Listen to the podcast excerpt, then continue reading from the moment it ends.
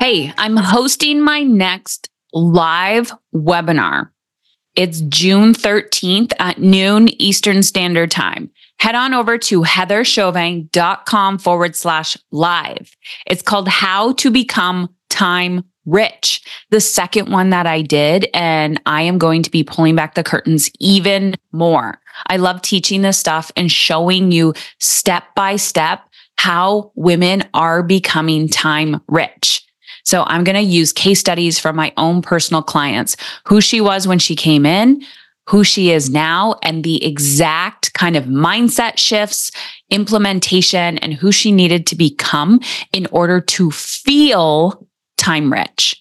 So if this is you and you're like, fuck me, I need to figure this shit out, then head on over to heatherchauvin.com forward slash live. That's Heather Chauvin, C H A U V I N dot com forward slash live, L I V E. How to become time rich for busy women managing people, raising children, and deeply desiring more from life.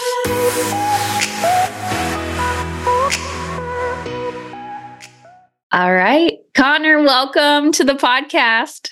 Thank you so much for having me. I appreciate it. You are like one of a few that I've actually had on this podcast. Men. I have not interviewed a lot of men. Yes. yeah. Well, I'm honored. I appreciate you having me on. And part of the reason why I reached out to you is because my husband heard you speak. He's in a group. You spoke in that group. And not only was he advocating, like he's a good speaker, I've been seen, I've seen your name multiple times, but I'm raising three boys. And, you know, I'm into personal development. I do all this work. I'm a woman. My boys are 19. They keep changing 19, 14, and 11. So 19 year old, I'm like, this is not, this is like out of my realm now. Like it is fascinating. So raising boys, um, trying to create space for not manipulating men to be women and women to be men. And I wanted to just have that conversation with you because we don't know what we don't know. So, what do I need to know, Connor? About men in general? Yeah. yeah. Yeah. I mean, I think that, you know, after having worked with men, it's like the male experience is a is a different experience that I think a lot of women don't have context for. And I think part of that context you know, we could probably summarize something along the lines of, you know, having grown up in an environment where there's a pressure to emotionally not suppress, but maybe ignore uh, what you're dealing with emotionally to sort of carry on and soldier through. And, you know, that gets demonized in our culture quite a bit, but sometimes it actually is valuable. You know, I think we don't actually look at the times and places where it is beneficial that a man actually sets aside how he's feeling about something to go and get something done and then return to it. I'm not saying ignore it entirely, but return to it. Um, and I think, you know, just generally speaking, like what boys and girls, men and women are going to go through during puberty, wildly different. I mean, my wife and I have talked about this a lot. We are raising a boy as well.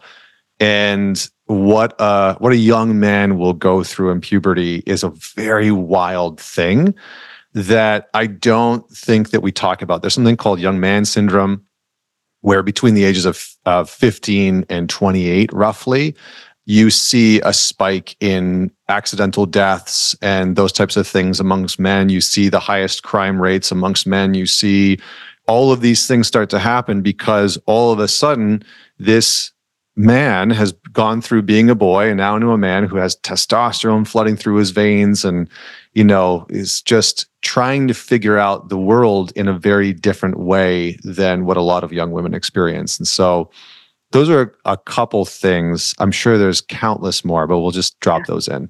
Yeah we're like we'll start there. Um that what that brings up for me is the relationship between myself and my husband and raising a young man. As he gets older and goes through that transition i feel out of control.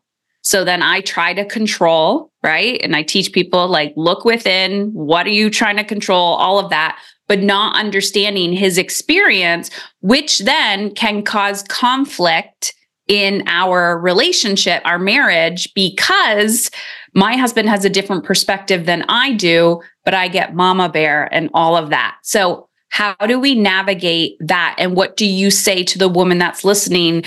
Because I get this in my DMs all the time like, I'm doing the work and he's not doing it quick enough. Hmm. Or he's he's not open to doing the work. And I'm like, but is that true? Mm. Well, I think it also is important to just kind of put a little asterisk in here of is the work that a man needs to do the same as you? Is it even the same work? I think sometimes what happens between men and women that are in relationship together is that oftentimes a woman's like, you need to do the work and it should look like what I'm doing. And that man might actually need to do something very fundamentally different, right? So instead of like going into a therapeutic environment and talking about what he's dealing with, he might need to go into a group of men and talk about what he's dealing with. He might need to go and develop a certain skill or competency that he feels he's lacking that's causing him to feel insecure and react and all those types of pieces. So I just want to drop that in there. I think on the control piece, what I usually say is a couple things. Number one, where we control, we don't trust. Okay. So repeat that, repeat that. yeah. Where we control, we don't trust. So anytime that we find ourselves trying to control another, the impact on the other side of that is undeniably going to be you don't trust me. And that is always going to elicit conflict.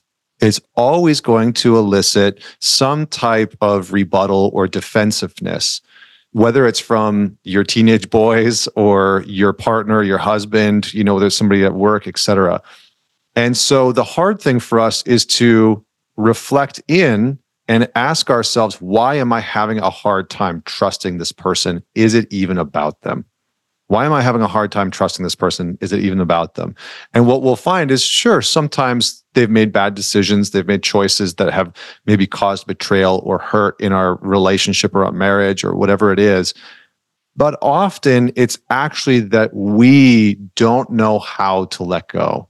We are avoiding how we're feeling about our you know, our kids getting older and, you know, about to move out of the house. We're avoiding how we're feeling about being in a position of allowing and softening into our partner making a, a tough decision.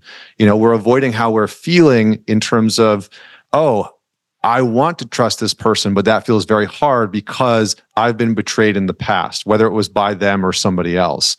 And what generally happens is our, our childhood relationship to trust emerges in our relationship. And what ends up happening is we project relationship with mom or relationship to dad onto our partner. And we say unconsciously, it's unsafe for me to trust you. And so I'm going to try and control you to get what I think needs to happen done. And that destroys intimacy. So we have to be able to step back. One of the biggest things that I can offer, and what I tell a lot of couples, my wife is a couples therapist and we work with couples all the time. What I tell couples all the time is admit that you are struggling to trust your partner and ask them what it's like for them. Just mm-hmm. open the box, you know, start to talk about it. Like, listen, I'm having a hard time. Some of it maybe is because of you and your actions and decisions in the past, but some of it's also me. And when we can lead with that one part of, I know some of this is me. I know some of me is struggling to trust you with this decision or with this choice or whatever it is. It relaxes the relationship, right? When we try and control, we, we inject our relationship with tension. We mm-hmm. inject it with hostility. We inject it with confrontation and headbutting and power uh, power fighting, you know, where it's just like two people just battling it out for power. But when we can come to the table and say, I know some of this is me, and I think we need to talk about it. It is just going to soften the dynamic and the conversation between you and your partner. So that's one of the best things that I can advocate for. Okay. So I'm going to play devil's advocate. Mm-hmm. um, that statement feels very open. Like two people are willing to talk and and be and figure that out. I hear from a lot of women that their partners have like shut down. So people come to me because they want to grow, and it's usually the woman who is wanting to grow. She's growing or she's about to make that decision. And then something happens in that partnership where he gets defensive, or I think it's because he's afraid he's going to lose her or something's happening or he's not serving and providing. What's going on there? But it appears it's not open. He's not talking about what's going on, but there's behaviors. Yeah, behaviors like defensiveness and confrontation or or you can't do that. You don't need that support. Uh-huh. We can't afford that. Right. Yeah. I mean, some of it might be that the generally can't afford it or there's financial strain. But I think I think in general, part of this part of this conflict can come up revolves really heavily around shame. And unfortunately, the intention can be good to say, I want to do the work and I want to improve in our relationship. And the intention can be good when we go, you know, when a woman goes to her husband or her boyfriend and says, Hey, I would love for you to work on yourself or do this or do that. And what can be the impact of that is shame because it's inherently saying there's something wrong with you. It's inherently saying there's something you need to fix, there's something you need to change, there's something I don't like about you. And so, in general, what, because I get messages from women all the time asking me something along the lines of how do I get them to do the work? How do I get them into therapy or to read a book? Or it's like a daily question that I get. no joke. And what I often say is it's frustrating because you can't. You just can't. And if even if you could coerce him somehow into it, it's probably not going to get the result that you actually want. So what do we do? Well, number 1, we we face our own I don't want to say helplessness in that moment, but we face our own sense of helplessness because, again, when we feel helpless, what do we do? Back to control, right? I'm going to try and control and manipulate, um, or just coerce somebody or give them ultimatums. That's a very common one, right? If you don't do this, we're done. Or and maybe that might be true. I'm not saying that there's not a case for that. I'm not saying that in certain circumstances, you've been with somebody for five, six months, you want them to work on something, they're unwilling to do it. Maybe it's just a sign that that relationship's not right for you. Okay. I'm not saying there's not a case for that. But what I'm saying is that when we approach this from a, I want you to do this or I need you to do this or else, what's going to happen is it's going to create resistance towards that man feeling like he has a choice. And when you start to when you start to threaten a man's choice, he's going to push back on you no matter what. He can be the nicest, sweetest, kindest, hardest man. And when you start to infringe on that man's ability to choose independently and sovereignly, he's going to fight back on you. And on the other side of that is he might be feeling ashamed. He might, you might be unconsciously provoking an insecurity within him. He might feel insecure about finances. He might be feeling insecure about your sex life. And here you are saying, I want you to go and work on X, Y, and Z. And he might feel like, ah, crap, you're affirming the insecurity that I've already been feeling. And that's a very hard place to be I know. I go ahead. I'm like, yes. And how do you lean in? You're going to trigger people, right? Having these conversations. How do you approach it differently? How we approach it is by reinforcing choice and creating openings or invitations. So, again, really healthy, thriving relationships are ones where you have two individuals respecting and reinforcing one another's choice as much as humanly possible. Mm-hmm. Okay, which is a hard thing to do. It really is because sometimes those choices might go against what we want them to do. Right. The easy thing is to love somebody when they're acting how we want them to act and doing what we want them to do. And the hard thing is to love them when they're not. So that's part of everyone's process is to learn our learn to love our partner when they're behaving in the ways that we don't necessarily like. Now, of course, there's a line that we can talk about, which is, you know, things that are abusive or abandoning oriented or etc. But what we start to do is we create openings and invitations. So instead of saying, I think you should read this book, I think you should listen to this podcast, which is you should do this because again, that can be very shaming, that can be very controlling, etc. We create openings and invitations. Hey, I thought you might enjoy this podcast episode. Check it out if you want. Let me know what you think. Hey, I thought you might enjoy this book, so I bought it for you. Read it if you want. And if you don't, that's okay. And you can continue to create these openings. Sometimes it's like in sales and marketing, somebody has to see something on the on an average of 9 times in order to buy it. So you might need a dozen invitations or openings for your partner to step into one thing, listening to a podcast episode with you, reading a book, those types of pieces. So we have to just continue to create an opening and an invitation, yeah. right? And and to not personalize, and this is the last thing, to not personalize when it's a no. So we start to respect the other person, but openings and invitations are the really big important piece. Yeah. And that's like how you should talk to every human. It doesn't matter gender. It's like, how would you like to receive that when someone's like, you need to work on this, read this book, listen to this podcast? Is it hard? Are you softening? Are you respecting the other person and how they, do you have any empathy, compassion towards what might be going on for them? Uh, yes, I've had to learn that as well. And it has been wild in I'm grateful in my home. I'm the only female in the house and there's so much.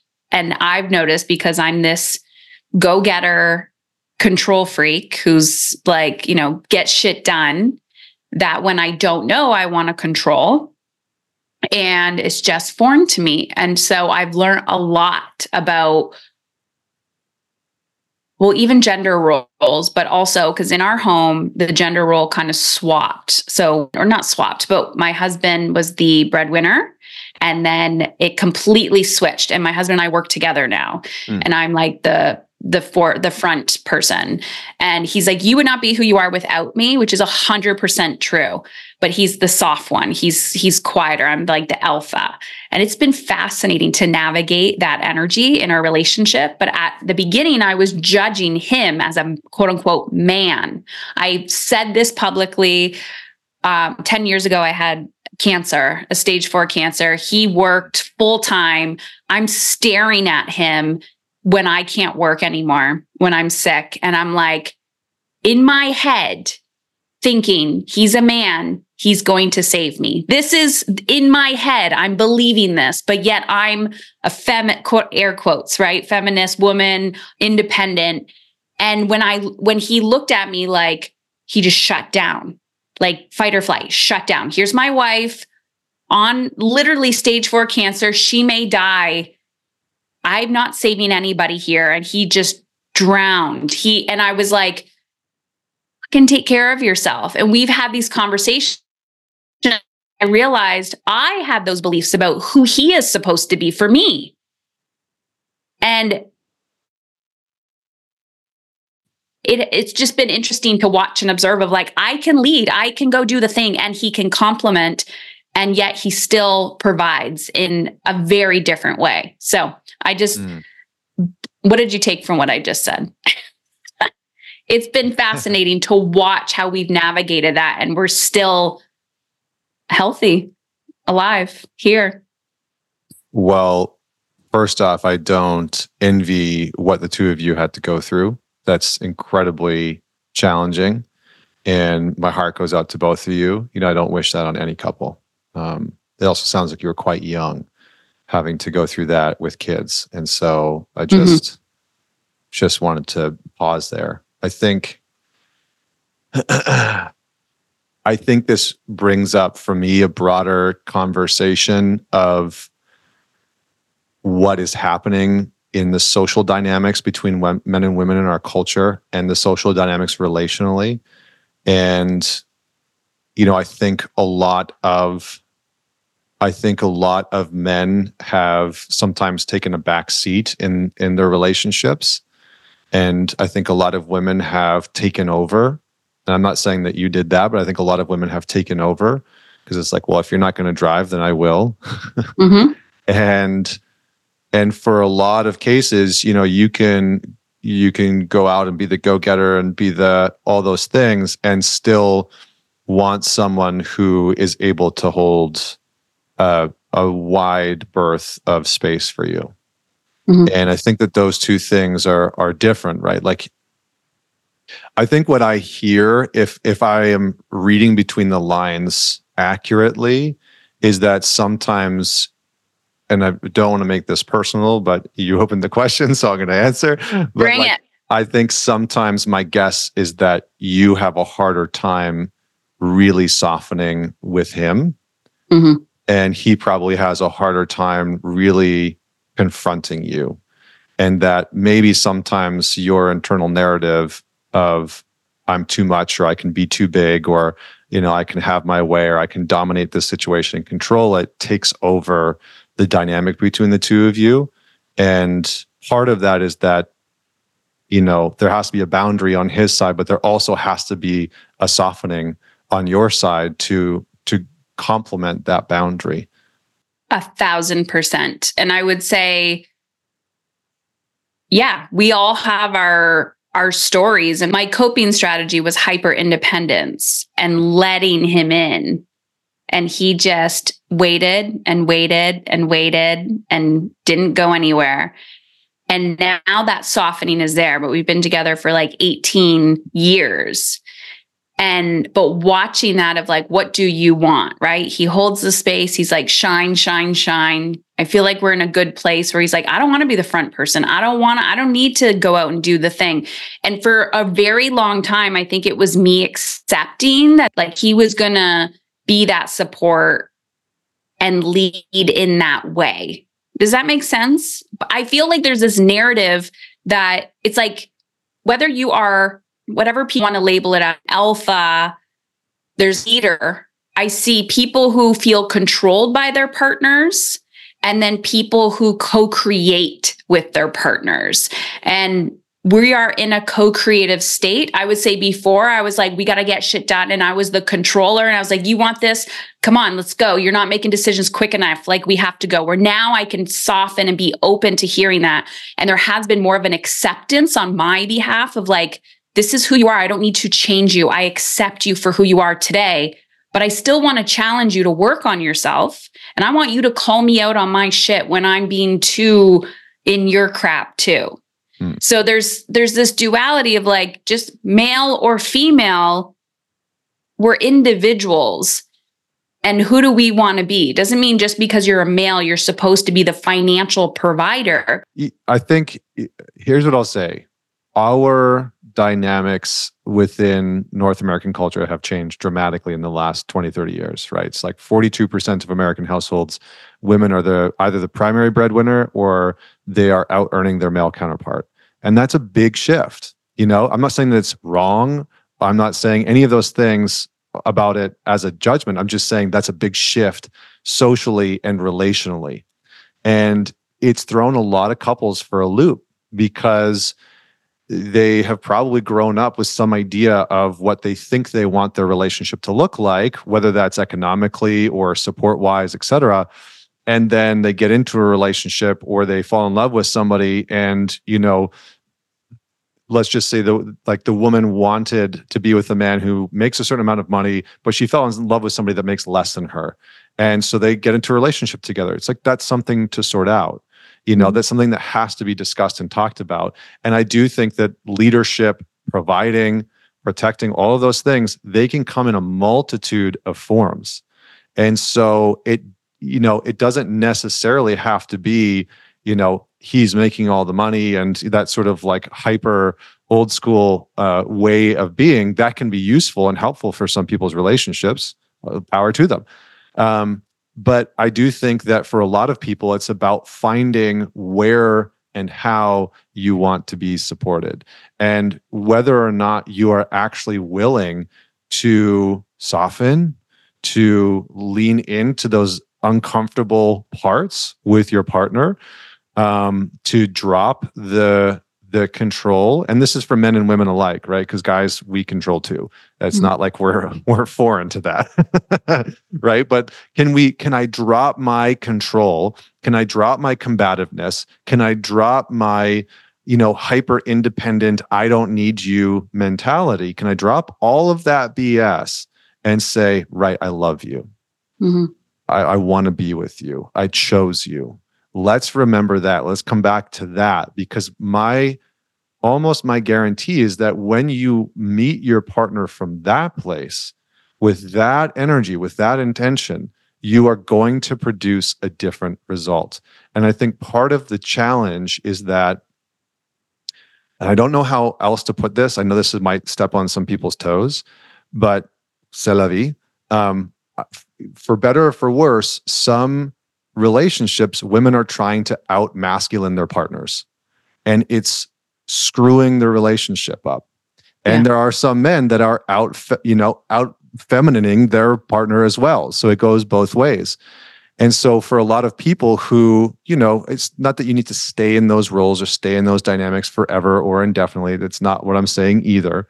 But when push comes to shove, if you are wanting your partner to be more of a leader to take more leadership in the relationship to make you know certain decisions and whatnot. And yet when he does that you're on him and criticizing it. And it's never the right thing or not at the right time that, that's going to stifle him and vice versa right? If when you're being vulnerable and opening up he's you know like oh what's wrong like what's wrong with you? And why are you crying again? And like oh my god like it's so emotional. You're probably not going to want to open up right? You're probably not going to want to reveal this part of you that wants to be desperately wants to be in the relationship. And so mm-hmm. we just have to do a better job of releasing whatever our stories are and getting very honest about what parts of me desperately want to be in the relationship that I am scared to bring that I feel cumbersome or unsure of how to bring. And that might be leadership, it might be softness, it might be vulnerability. I'm not sure. It's different for everybody. But we have to start to have those conversations as a couple. Otherwise, I mean, the relationship's going to go through some very tumultuous times. Yeah. I love this. I could talk to you forever. Um, Connor, talk about your book. Mm. What do you want the reader to walk away with? And what would I learn? If I want all the men in my life to read it, what would I learn as a woman reading your book? Well, the book is called Men's Work, and it's a guide to face your darkness and and self sabotage and find freedom. Um, and so it's very much written for men, but I've had thousands of women read it and absolutely love it because it's given them a lot of context for some of the challenges that men face psychologically and emotionally. And it gives a lot of context for what their partners are going through. Um, again, if you're wanting to, you know, if you're wanting your partner to dig into a book like this, then buy it and suggest it or say, hey, I thought you would like this. You can, you know, check it out if you want. That's the best way that I have found for men to receive it. Um, but I had one woman, I had one, just a quick story. I had one woman buy it. She's like, I left it on my husband's pillow and told him that he had to read this. And he told me, no, what do I do? I was like, well, that wasn't really a suggestion, was it? and I would have been like, how about you read it yourself? Right? Yeah, like, how right. about we read it and learn about other people, maybe yes. from a different perspective, which will allow us to soften. Yes, and that that was my advice was maybe you should read it every night in bed and show him that like you know you're investing it as well. And she did, and he ended up reading it as well. So yeah. uh, it's a it's a solid read. It'll give you some good insight, and the book is chock full of exercises and uh, questions for men to actually dig into. So yeah. Awesome. And you have a podcast as well. Where can everyone, or where else can they find you? And what do you have coming up this year? Uh, you can go to mantalks.com. It's just M A N T A L K S.com. The podcast is on there. My book's on there. Uh, we have live weekends where I do really deep, sort of therapeutic work with men. Um, it's generally guys that are going through transition or are stuck in patterns that they can't get out of, guys that have childhood trauma, um, stuff like that, PTSD, uh, and just men that are looking to create change but have have felt unable to do so. So the mm-hmm. live events, and then I have a um, an online membership with about 700 guys from around the world called the Alliance. Um, so all that's on the website. You can follow me on social media. It's at Man Talks on YouTube, uh, on Instagram, and yeah, those are the big ones. Thank you, Connor. And I I just want to say last year when I was really scared raising a young man, I was frantically searching for men who were leading in this space. And i like it makes me emotional. I just want to say thank you for doing the work that you do. The world needs it and thank you for not giving up. Mm, thanks. Thanks for being a great boy mom. Thank you.